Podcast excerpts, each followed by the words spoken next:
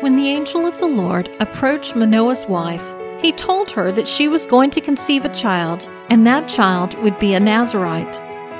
The angel also said that her son would take the lead in delivering Israel from the hands of the Philistines. The woman didn't question the angel in any way. Instead, she ran to tell her husband the good news. He wasn't convinced.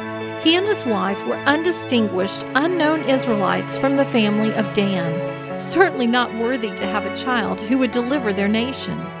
His wife so desperately wanted a child, surely she just imagined the whole thing. But he prayed, and he asked the Lord to send the man of God again and teach them what they were to do for the son who was to be born. God listened to his prayer, and the angel came again to the woman. She was alone in the fields, but she ran quickly to her husband and dragged him to the angel. The angel repeated his words so that Manoah could hear for himself. Manoah tried to feed the angel, but he said instead for them to offer up a burnt offering for the Lord. When they did, they realized that the man was in fact an angel. Though Manoah feared they'd die because they had seen God, his wife wasn't worried. She knew he had come to prepare them for what was in store. Sure enough, the woman did give birth to a son, and she named him Samson, which means strength of the sun.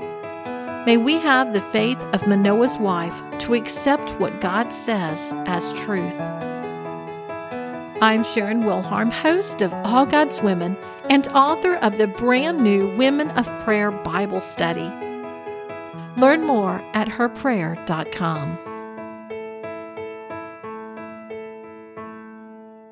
If you enjoy listening to All God's Women podcast and radio show, you're going to love my brand new Women of Prayer Bible study. Get to know the character of God by studying the prayers of women in the Bible.